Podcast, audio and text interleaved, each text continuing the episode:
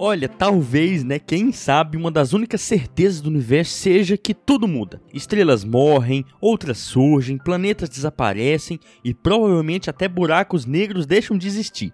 Talvez todo o universo conhecido esteja em constante mudança. E claro, não seria diferente com a vida em nosso planeta a vida na Terra muda ao longo do tempo, quer queiramos ou não. E graças a essas modificações que ela passa ao longo da história do planeta, nós, eu e você, estamos aqui hoje. Muitos seres vivos que existiram no passado já não existem mais ou deram origem a outros. Os seres vivos que existem hoje provavelmente vão deixar de existir no futuro ou se transformar em outros. E por mais que a palavra transformação soe como algo mágico, a mudança da vida na Terra não é nada sobrenatural. Muito pelo contrário, esse processo acontece naturalmente. Se engana quem pensa que essas modificações pela qual a vida passa acontecem de maneira unidirecional, que a vida tende a se transformar em coisas melhores. Se engana também quem pensa que existe um plano para isso tudo, um planejamento, né, para a vida na Terra. Essas coisas acontecem naturalmente, dependendo de mudanças ambientais e até de processos aleatórios mesmo. Seu cachorro, as bactérias que vivem no seu corpo, coronavírus, eu, você, o arroz que a gente come no almoço, baleias, dinossauros e besouros, todos somos resultados e estamos sujeitos a esse processo de modificação pela qual a vida passa. Essa diversidade da vida se dá justamente por causa dessas mudanças contínuas. Um processo de mudanças que, em geral, é muito lento na escala do tempo. E por isso, nós, com a nossa vida média curtinha, de menos de 100 anos, temos dificuldade em perceber também. Mas eu te garanto, se você pudesse viajar no tempo hoje e pisar num continente desse mundão há 300 milhões de anos atrás, veria que as coisas eram até bem diferentes veria plantas e animais dos mais diversos. Alguns você notaria uma semelhança com os de hoje, né? Outros já seriam bem estranhos. E se sua máquina do tempo tivesse vista panorâmica de um tempo hiperacelerado, pela janela você veria a vida mudar no planeta Terra. Espécies serem extintas ou dando origem a outras espécies, né? E perceberia também que essa mudança aconteceria principalmente porque os diversos ambientes no planeta mudam ao longo do tempo.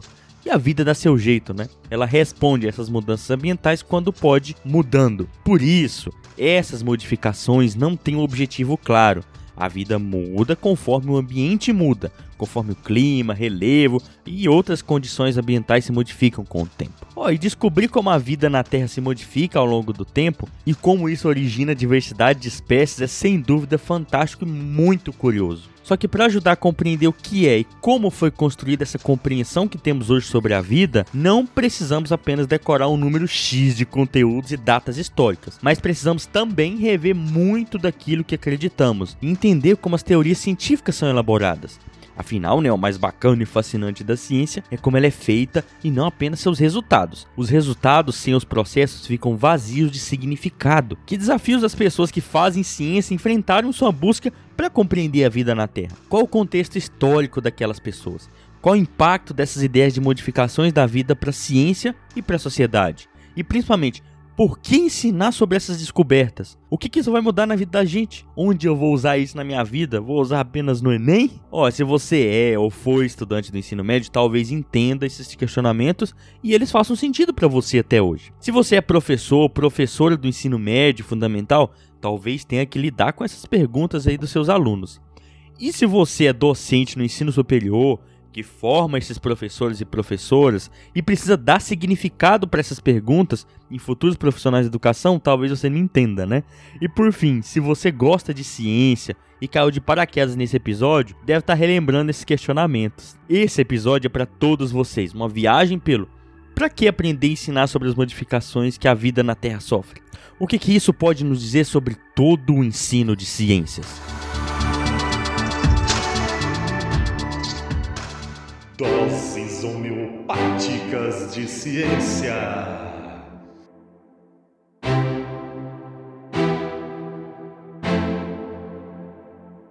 Olá, olá, primatas da internet. Olá, olá, colegas que compartilham ancestralidade comum comigo. Bem-vindos e bem-vindas à segunda temporada aqui do EnsineCast, o nosso podcast sobre ciência e educação. Se você quiser saber mais sobre esse podcast que está pelejando para levar ciência aos ouvidos e mentes das pessoas, conheça também as nossas diversas redes sociais lá como arroba EnsineCast. E eu fico feliz demais da conta inaugurando aqui a segunda temporada desse humilde trabalho de divulgação científica. Se você está chegando por aqui agora, saiba que as doses homeopáticas de ciência são os episódios mais curtos aqui do EnsineCast. Apesar disso ficar um pouco mais longo, né, James? É minha hora. Bem, bem. Mas logo logo nós teremos episódio em formato de bate-papo saindo também, tá? Então fica de olho no nosso feed. E especialmente nessa temporada vamos discutir vários assuntos que se relacionam com o porquê ensinar ciências, tá? Então já parou para pensar por que, que a gente ensina ciências? Então confere os nossos futuros episódios para descobrir, tá? Sem mais delongas, bora pro episódio de hoje.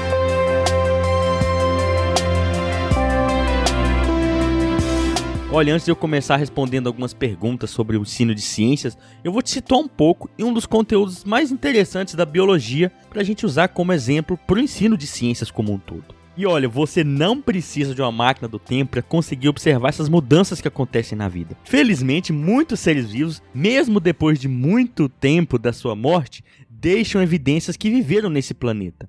Esses são os fósseis, né? Eles são uma ótima maneira de observar a vida na Terra mudar ao longo do tempo. Graças a esses restos de seres vivos preservados ao longo de milhares ou milhões de anos, podemos ter uma pequena amostra de como as coisas eram no passado do planeta e comparar com os dias atuais também. E também, graças a esses fósseis, né, é que muitas pessoas começaram a questionar o que, que seriam aqueles seres vivos que já não vemos mais atualmente essas relíquias de um tempo tão distante que deixaram e ainda nos deixam muito intrigados sobre como seria o planeta no passado. Da mesma maneira que a gente pode ter apenas uma pequena noção da dimensão da civilização egípcia graças aos seus artefatos arqueológicos, a gente pode descobrir como era uma pequena parte da vida no passado graças aos fósseis. E eles podem nos contar ainda mais as mudanças que essa vida passou ao longo das eras. Como bastiões do tempo, né, restos de seres vivos preservam parte da história natural do planeta. E desde que a vida surgiu por aqui, ela passou por mudanças, passando de formas mais simples até formas mais complexas, ou voltando para a forma mais simples também. Isso acontece, tá? Como num trabalho de detetive, podemos montar o quebra-cabeça da vida e perceber como os fósseis representam seres vivos de diferentes épocas do planeta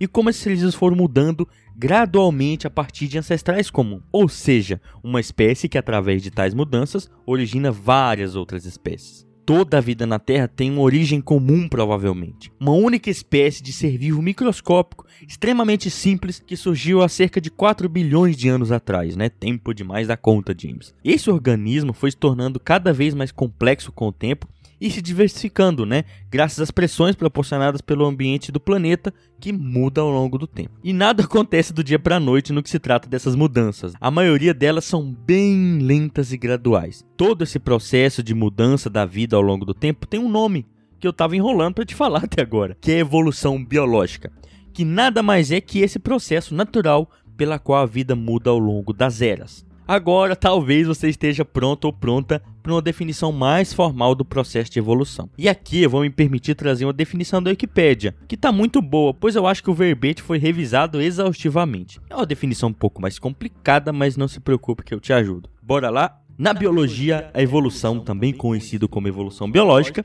é a mudança das características hereditárias de uma população de seres vivos de uma geração para outra. Esse processo faz com que as populações de organismo mudem e se diversifiquem ao longo do tempo. Olha, gente, esse termo, evolução, difere do significado dele no senso comum, tá? Não quer dizer progresso e não quer dizer melhoria na biologia, certo? Por isso, vale nos perguntarmos: quais os mecanismos pela qual as mudanças acontecem? Como essas mudanças acontecem?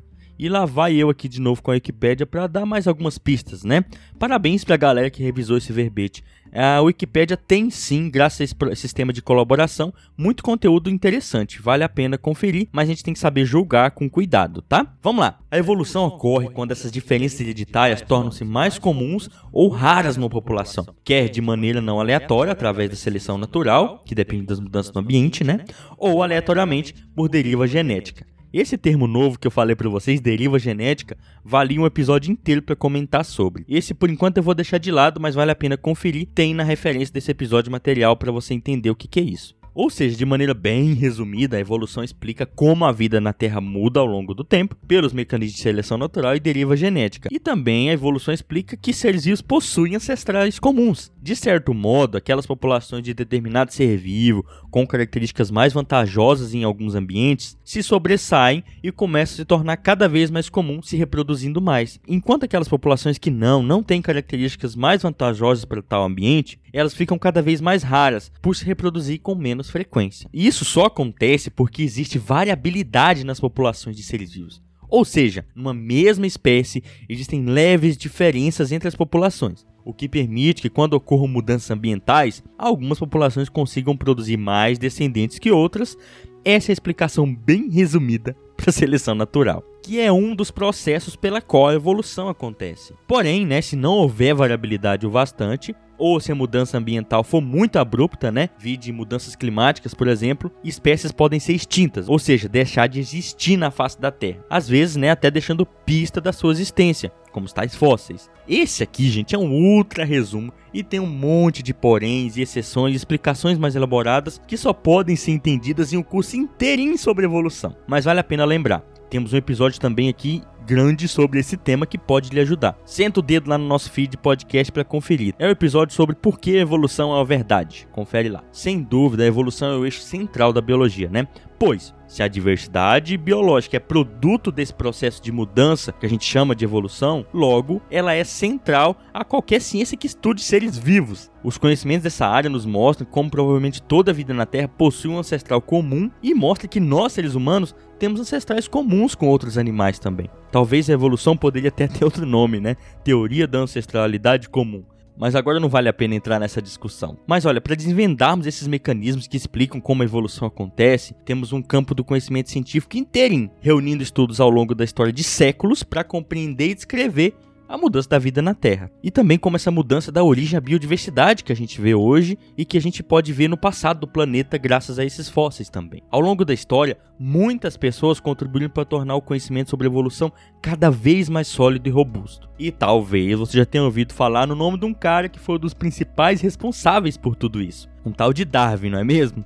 Bem, desde que ele propôs as bases da explicação para o processo evolutivo, muita coisa foi revisada e adicionada no vasto conhecimento dessa teoria. Porém, o Darwin né, postula as bases de como conhecemos hoje a evolução. E eu te disse isso apenas para ficar claro que desde que essa teoria foi desenvolvida por Darwin, lá na segunda metade do século XIX, muita coisa mudou. Mas a grande sacada dele, né, a seleção natural e ancestralidade comum, estão firmes e fortes aí e explicam muito bem como a maior parte da evolução acontece. Olha, eu não poderia ter começado essa conversa sem pelo menos te adiantar o que é a tal da evolução, pois nem todo mundo que nos ouve é da biologia, não é mesmo? A evolução afeta a maneira como nós nos vemos na natureza. Ela nos ajuda a ter humildade para entendermos que nós somos um ser vivo como qualquer outro, um ser vivo sujeito aos mesmos processos evolutivos básicos do que qualquer outro também. Nos ajuda a compreender que ainda somos parte da natureza e não donos dela.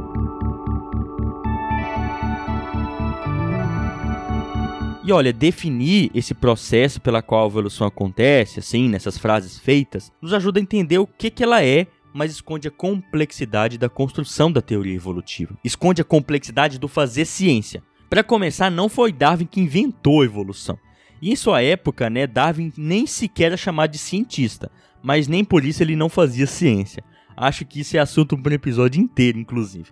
Nenhum pensamento na ciência surge do nada. Outros antes do Darwin, né, foram elaborando a ideia, mas ele a desenvolveu num ponto que melhor explica o fenômeno da mudança da vida na Terra. Além disso, né, outros depois dele também ajudaram a elaborar ainda mais as explicações da teoria evolutiva. Pesquisas em embriologia, que estuda o desenvolvimento embrionário dos seres vivos, da genética, da ecologia, anatomia comparada, da paleontologia, dentre outras áreas, ajudaram a consolidar a teoria evolutiva. Mas erramos muito ao pensar que a ciência sempre avança com base nos acertos, que a teoria da evolução foi só melhorando apenas com avanços. Para que a teoria evolutiva se consolidasse, os erros tiveram um papel essencial e também as controvérsias e contradições que esse conhecimento enfrentou dentro e fora da ciência. Por exemplo, para ficar mais claro, as tentativas falhas de demonstrar que a evolução não acontece por quem queria desacreditar ela foram importantes para deixar esse conhecimento cada vez mais sólido. Muita pesquisa teve que ser feita ou refeita de diferentes formas nas diferentes áreas a partir dos erros para construir mais conhecimento nessa área, gente. E mesmo falando muito do Darwin, né, que tem uma história de vida muito interessante, mesmo falando sobre ele, devemos lembrar que muita gente antes durante e depois da vida de Darwin ajudaram a construir a evolução. Wallace, por exemplo, ele estava desenvolvendo a teoria evolutiva independente do Darwin. Lamarck, antes de Darwin, né? Ele deu importantes passos para o entendimento do processo evolutivo, mesmo não conseguindo explicar muito bem como acontece a evolução definir evolução da maneira rápida como eu defini ali atrás para vocês, em frases feitas, esconde como esse conhecimento enfrentou resistência na ciência e fora dela, pois contraria algumas crenças religiosas, né? Afinal, nós, seres humanos e toda a vida na Terra, não fomos criados como conhecemos hoje. A vida muda e vai mudar ao longo do tempo sem intervenção de uma divindade, né? Isso nos tira do centro da natureza e do centro do universo também. Tal resistência a esse conhecimento aconteceu até mesmo dentro da comunidade científica, gente, que estava ainda profundamente ligada ao pensamento religioso. Isso nos mostra que a mudança de um modelo de explicação até na ciência encontra resistência frente à mudança. Por isso, devemos tomar cuidado. Não é tão romântica assim a mudança de um conhecimento científico para outro. Falar disso, de como a evolução chacoalhou muitas crenças religiosas, nos mostra que tem um mundo fora da pesquisa científica e que essa pesquisa científica se relaciona com esse mundo direta ou indiretamente. Bem, e aqui entramos num assunto delicado, porque a gente está lidando com um sistema de crenças, né? Ou seja, acreditar em algo porque queremos acreditar, sem que haja necessariamente evidências para isso. Além disso, são crenças que envolvem questões culturais, que geram senso de pertencimento, senso de grupo, né? E certos confortos mesmo. Isso nos mostra que esse assunto é mais complexo do que ciência versus religião. Isso é sobre aprender a dialogar com os conhecimentos que a humanidade adquire com o tempo e dialogar com conhecimentos que às vezes tem resistência, né, com esses novos. Isso também é sobre ficarmos desconfortáveis com questionamentos às vezes, que são inevitáveis e que abalam as coisas que acreditamos desde criança. A questão é que a evolução acontece independentemente das nossas crenças. Porém, no ensino de ciências e na divulgação científica, a gente não ensina e nem trata de evolução entrando com o pé na porta, apontando o dedo na cara das pessoas e dizendo assim: que você acredita tá errado, é tudo mentira, acredite na evolução. Isso não pode acontecer deve existir uma desconstrução por trás do ensino de evolução, que nem sempre, gente, vai dar certo com pessoas mais apegadas às suas crenças. Por isso, até hoje, mais de 120 anos depois da explicação dada por Darwin, a religião ainda resiste e tenta interferir no ensino de evolução, nas nossas escolas. Infelizmente, muitas religiões chegam com o pé na porta da maneira completamente equivocada, sem a falta de diálogo. Ou algumas religiões né, se esgueiram para ser ensinadas em pé de igualdade com a teoria da evolução na sala de aula. Mas eu quero adiantar para você que das ciências a evolução é um dos conteúdos mais importantes que ensinamos na escola. Mas será mesmo? Importante porque está na hora de passar da evolução na ciência para a evolução na sala de aula, compartilhada e popularizada na educação básica, no ensino de ciências.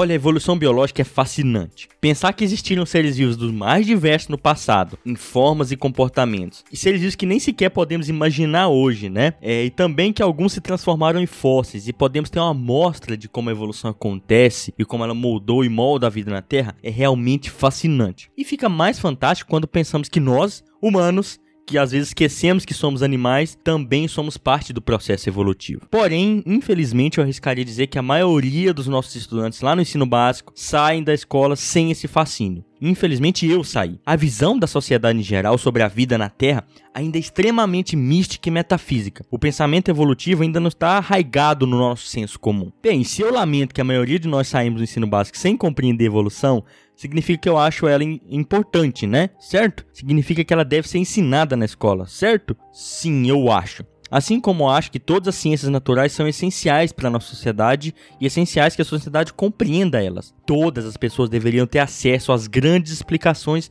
que a ciência nos dá e principalmente acesso às perguntas que tentamos responder para que essas pessoas possam também se apropriar da ciência, que é a ciência essa que pode ser usada para explorar pessoas. Afinal, né, gente, a ciência não é a política e nem a econômica, ela está ligada a interesses políticos e econômicos. E porém, né, essa história Oh, meu Deus, quase caiu aqui. Porém, né, a realidade é diferente das minhas expectativas. A evolução, se for ensinada de maneira fria e conteudista, pode afastar as pessoas desse conhecimento. Agora eu me dirijo para os nossos ouvintes que são do ensino médio ou que acabaram de sair dele. É comum ouvir estudantes, né, infelizmente colegas professores fazerem as seguintes perguntas: E o que que esse conteúdo muda na vida da gente? Para que estudar isso? E sabe, essas perguntas são legítimas e fazem muito sentido vindo de pessoas que, em sua maioria, né, tiveram um contato muito apático com a evolução. Porque, no máximo, elas tiveram contato com decorebas de conteúdos em aulas em formato de linha de produção. E essa pergunta de por que estudar isso, de para que estudar isso, tem muito valor pedagógico mesmo. Uma pergunta com muito significado para aprendizagem. Porém, eu confesso, tem gente mal intencionada que faz essas perguntas aí simplesmente para atacar a evolução e não tem interesse em aprender ela. Mas voltando, né? A maioria das pessoas que fazem tais perguntas, né? O que que isso muda na vida da gente, para que estudar isso, simplesmente não vem sentido porque não tiveram a maneira como pensam mudada, expandida graças ao ensino de ciências realmente crítico e libertador. E agora eu vou responder para você, para que aprender evolução? Eu poderia começar, e vou começar com um pouco disso, né, com aqueles exemplos mais próximos da nossa realidade, como a evolução nos ajudando a compreender coisas do nosso cotidiano, como para a saúde, para a economia, por exemplo. E eu poderia começar aí falando, por exemplo, de antibióticos. Já comecei a falar, né? Outra ainda nada. Mas eu poderia começar falando de antibióticos, de seleção artificial de variedades de plantas e animais, de manejo de, de manejo de pragas, espécies geneticamente modificadas, biologia da conservação. Ou seja, entender a evolução nos ajuda a entender a própria pandemia, inclusive, gente. Por que, que existem variantes? por que, que os vírus mudam, por que, que as vacinas funcionam, como os vírus migram de outros animais para nós. Mas, para além dessas explicações mais práticas, nas minhas aulas eu prefiro às vezes começar de outro lugar. Para compreender a evolução e ainda se encantar por ela, precisamos mudar a maneira como enxergamos o mundo, o conhecimento e até o tempo. Isso, ironicamente, demanda tempo. Precisamos aprender a enxergar para além do nosso senso comum, para além do nosso cotidiano e ainda depois relacionar isso de volta com as nossas vivências, né, no caminho inverso. Ou seja, mudar nossa visão por um aspecto do mundo, da realidade. Seria algo como lentes, né? Mas não para os nossos olhos. É, lentes que nos permitissem ver para além da nossa vivência, para o que a evolução representa. Compreender evolução pode contribuir para a compreensão da própria natureza da ciência, né? E entender a natureza da ciência nos ajuda a entender como a ciência constrói conhecimentos relativamente sólidos, né? E por que a evolução realmente acontece. Mas eu acho que depois disso tudo existe um argumento bem mais simples, subestimado e essencial para se aprender evolução e ciência geral, porque é bacana, porque é deslumbrante, né, e revelador, até de arrepiar, descobrir que as pessoas, em suas épocas, mesmo sem nunca terem se conhecido, ajudaram a desvendar a diversidade da vida na Terra. E é mais enriquecedor ainda pensar que temos a oportunidade e o privilégio de fazer parte disso. Ensinar ciência serve também para nos mostrar que somos um coletivo, que fazemos ciências juntos, em sociedade ao longo do tempo e que para isso a gente precisa se organizar até politicamente mesmo. Ensinar a evolução nos ajuda a entender como a ciência funciona, quem eram e como eram as pessoas que faziam ciência, nos ajuda a entender até o papel e as influências da religião em nossa sociedade. E repita a pergunta sobre ensinar a evolução, né? O que, que isso muda na vida da gente? Para que isso serve? Olha, isso muda, né? E deveria mudar a maneira como vemos e pensamos o mundo, como vemos e pensamos sobre a humanidade para além do nosso próprio nariz. Isso nos mostra que há outros modos de estudar o mundo que não apenas a nossa vivência cotidiana. A gente não deve também só nos perguntar para que serve isso na nossa vida, né? Onde é que eu vou usar isso na minha vida? Podemos também nos perguntar várias outras coisas sobre isso tudo. Por que estudar evolução? Para que serve estudar evolução? Como estudar a evolução, quais os impactos disso na sociedade e na nossa vida, quais os interesses políticos e econômicos com base nesse conhecimento. O que, que isso causou na vida das pessoas, né? Qual o nosso papel frente a tais conhecimentos? O mais bacana é que podemos nos perguntar isso para tudo que aprendemos na ciência. Essas perguntas são capazes de revelar uma fantástica história e mudar o nosso pensamento para algo mais crítico, mais bem embasado, nos fazendo tomar gosto pelo árduo, não é fácil, tá? Pelo árduo processo que pode ser o aprendizado das ciências. Quando pensamos, né, sobre por que ensinamos ou aprendemos algo com aquela clássica pergunta, para que que isso vai ser útil na minha vida? Né? A gente deve se perguntar primeiro o que, que é ser, o que, que é utilidade, o que, que é o valor de ser útil. Só é útil aquilo que tem valor? O que, que significa utilidade mesmo pra gente. Por isso, mesmo para pensar em evolução, precisamos da filosofia, da sociologia da, e até da arte, até da filosofia da religião, inclusive, para que possamos mudar o significado de útil em nossas cabeças. Agora, você, estudante, que já terminou o ensino médio, que está cursando ou que ainda vai estudar evolução, provavelmente já ouviu ou vai ouvir vários outros termos e nomes que eu não citei nesse episódio, mas que são muito importantes, como Lamarck, Lamarquismo, hereditariedade, ancestralidade, espécie, biodiversidade, ambiente, variabilidade, adaptação, Wallace, mutação, recombinação, seleção natural, deriva genética e por aí vai. Esses termos são esses termos e nomes são muito importantes, mas mais importante que isso é como juntamos todos esses termos para contar a história da evolução e o seu papel para a sociedade e para nós também, meros indivíduos. E olha, agora extrapolando um pouco, da mesma maneira que a evolução, o ensino de ciências pode nos ajudar a mudar a nossa consciência do que é ser humano, do que é estar vivo ou estar viva. Mas para isso acontecer, devemos primeiro revirar e questionar muitas das coisas que a gente acredita do senso comum.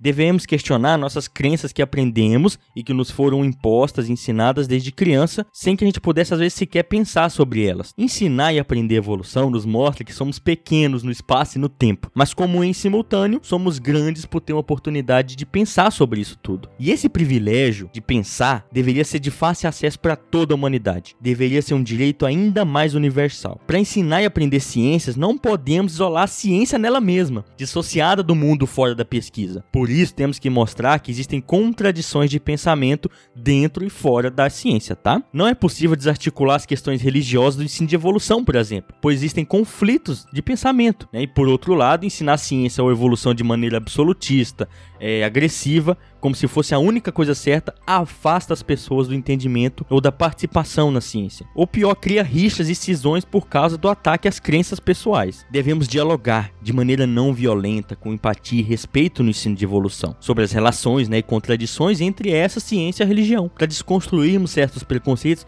que criam barreiras para o aprendizado dessa ciência. Evolucionistas não precisam ser ateus e religiosos podem aceitar a teoria da evolução. Essa articulação precisa aparecer no ensino de ciências, né? Silenciar as relações entre ciência e religião é mais perigoso do que falar desse assunto com sabedoria. Deixar os conflitos dos alunos de lado e não tratar deles é mais perigoso e pode aumentar a negação da evolução. E caros professores e professoras que me ouvem, podemos ensinar desmatamento, evolução, crise hídrica de maneira fria e imparcial na biologia. Podemos dizer aquela frase bonita que todos lindamente somos responsáveis pelo gasto de água, por exemplo. Todo mundo tem o mesmo papel no gasto de água. Ou podemos dizer que alguns são mais responsáveis que outros justamente por causa da sua posição de poder econômico e político. Podemos dizer que a evolução e a religião não se misturam. Mas em que aspecto que elas não se misturam? A neutralidade costuma ser perigosa e esconder conflitos importantes com muito valor educativo, que devem ser debatidos. E para promovermos mudanças verdadeiras, temos que expor as ideias que incomodam, que reviram as bases da normalidade e do estado das coisas, não apenas reproduzir conteúdos apáticos e longe da realidade. Olha, gente, seria muito bom se todos pudessem compreender como a ciência funciona, como a evolução funciona, né? Porque em geral, como eu já falei, isso muda a maneira como a gente vê as coisas, nos dá um monte de habilidades novas e, como eu brinco com meus alunos, desbloqueia novos levels na sua mente aí para você ver a realidade. E por causa disso, a gente começa começa a ver o mundo com mais cautela mesmo, com mais empatia, evitando, certo, já, evitando certos achismos. A gente consegue olhar para o mundo fora da nossa vivência com mais respeito. Ensinar ciências é ensinar uma maneira mais cautelosa e crítica de olhar para a realidade e isso pode ajudar a formar pessoas que buscam uma sociedade mais justa. Mas para isso acontecer, a gente deve pensar no ensino de ciências lá no chão da sala, na escola, na educação brasileira. E se você ouviu os nossos episódios anteriores aqui do Ensinecast, vai perceber como debatemos os desafios e a precariedade das escolas no Brasil. A educação brasileira ainda precisa melhorar muito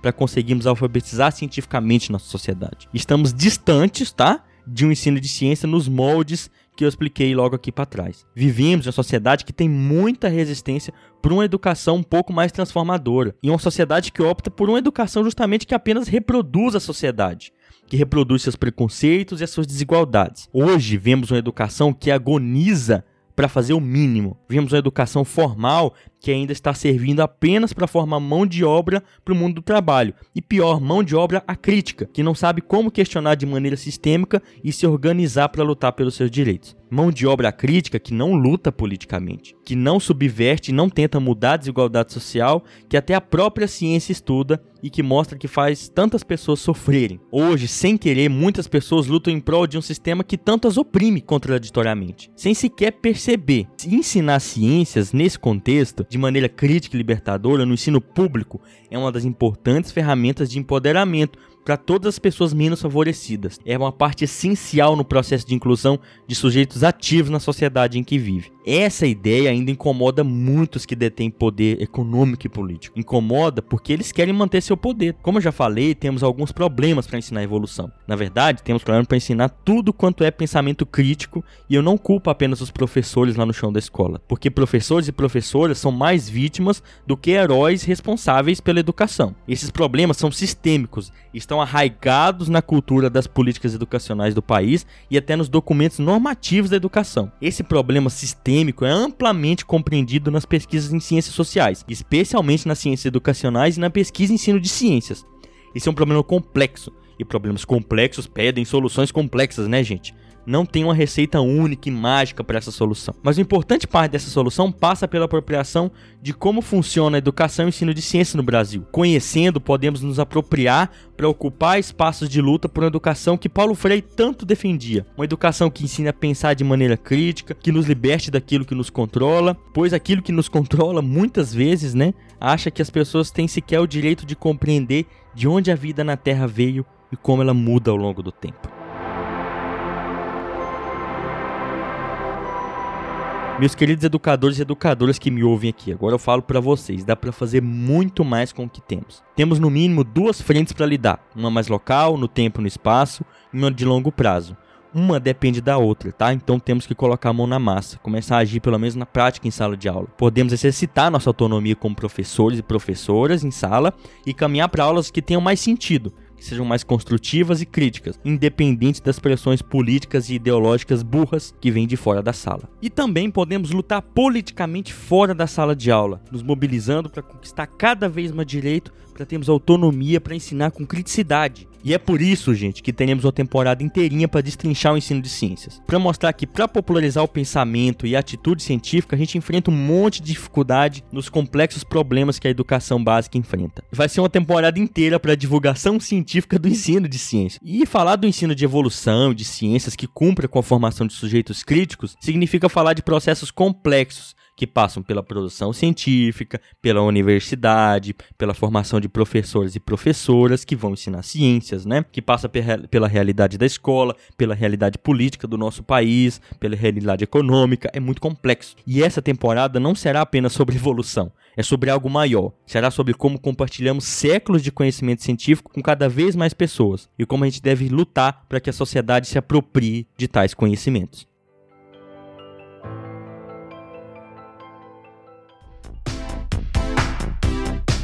Muito obrigado a quem ficou até o final desse episódio. Um pouquinho mais longo, né, pessoal? O, o pessoal do Cinecast vai me matar por causa disso. Mas esse precisava ser longo, é a abertura da temporada. Tá? E vale lembrar que no episódio aqui na descrição tem referências bibliográficas para quem quer se aprofundar nesse tema. Eu fico aqui aguardando críticas, sugestões, correções, comentários sobre o que eu falei. Se você quiser falar com a gente de maneira anônima, pode mandar um e-mail para ensinecast.gmail.com. Nós temos um grupo no WhatsApp se você quiser lá debater diretamente com a gente esse tema. E a gente fala disso também nas nossas redes sociais, como arroba Ensinecast. Queria agradecer muito a equipe do Ensinecast por revisar esse roteiro, que foi exaustivo de produzir, o Lucas, o Vitor, o Fernando e o Leonardo, e em especial, né, quem é de fora do Ensinecast, mas nos ajuda aqui constantemente, que o Iderval, o Iderval Sobrinho, que já gravou aqui com a gente, revisou parte desse roteiro e me ajudou bastante. Muito obrigado a todo mundo, muito obrigado a você que me ouve, e até o próximo episódio aqui do Ensinecast.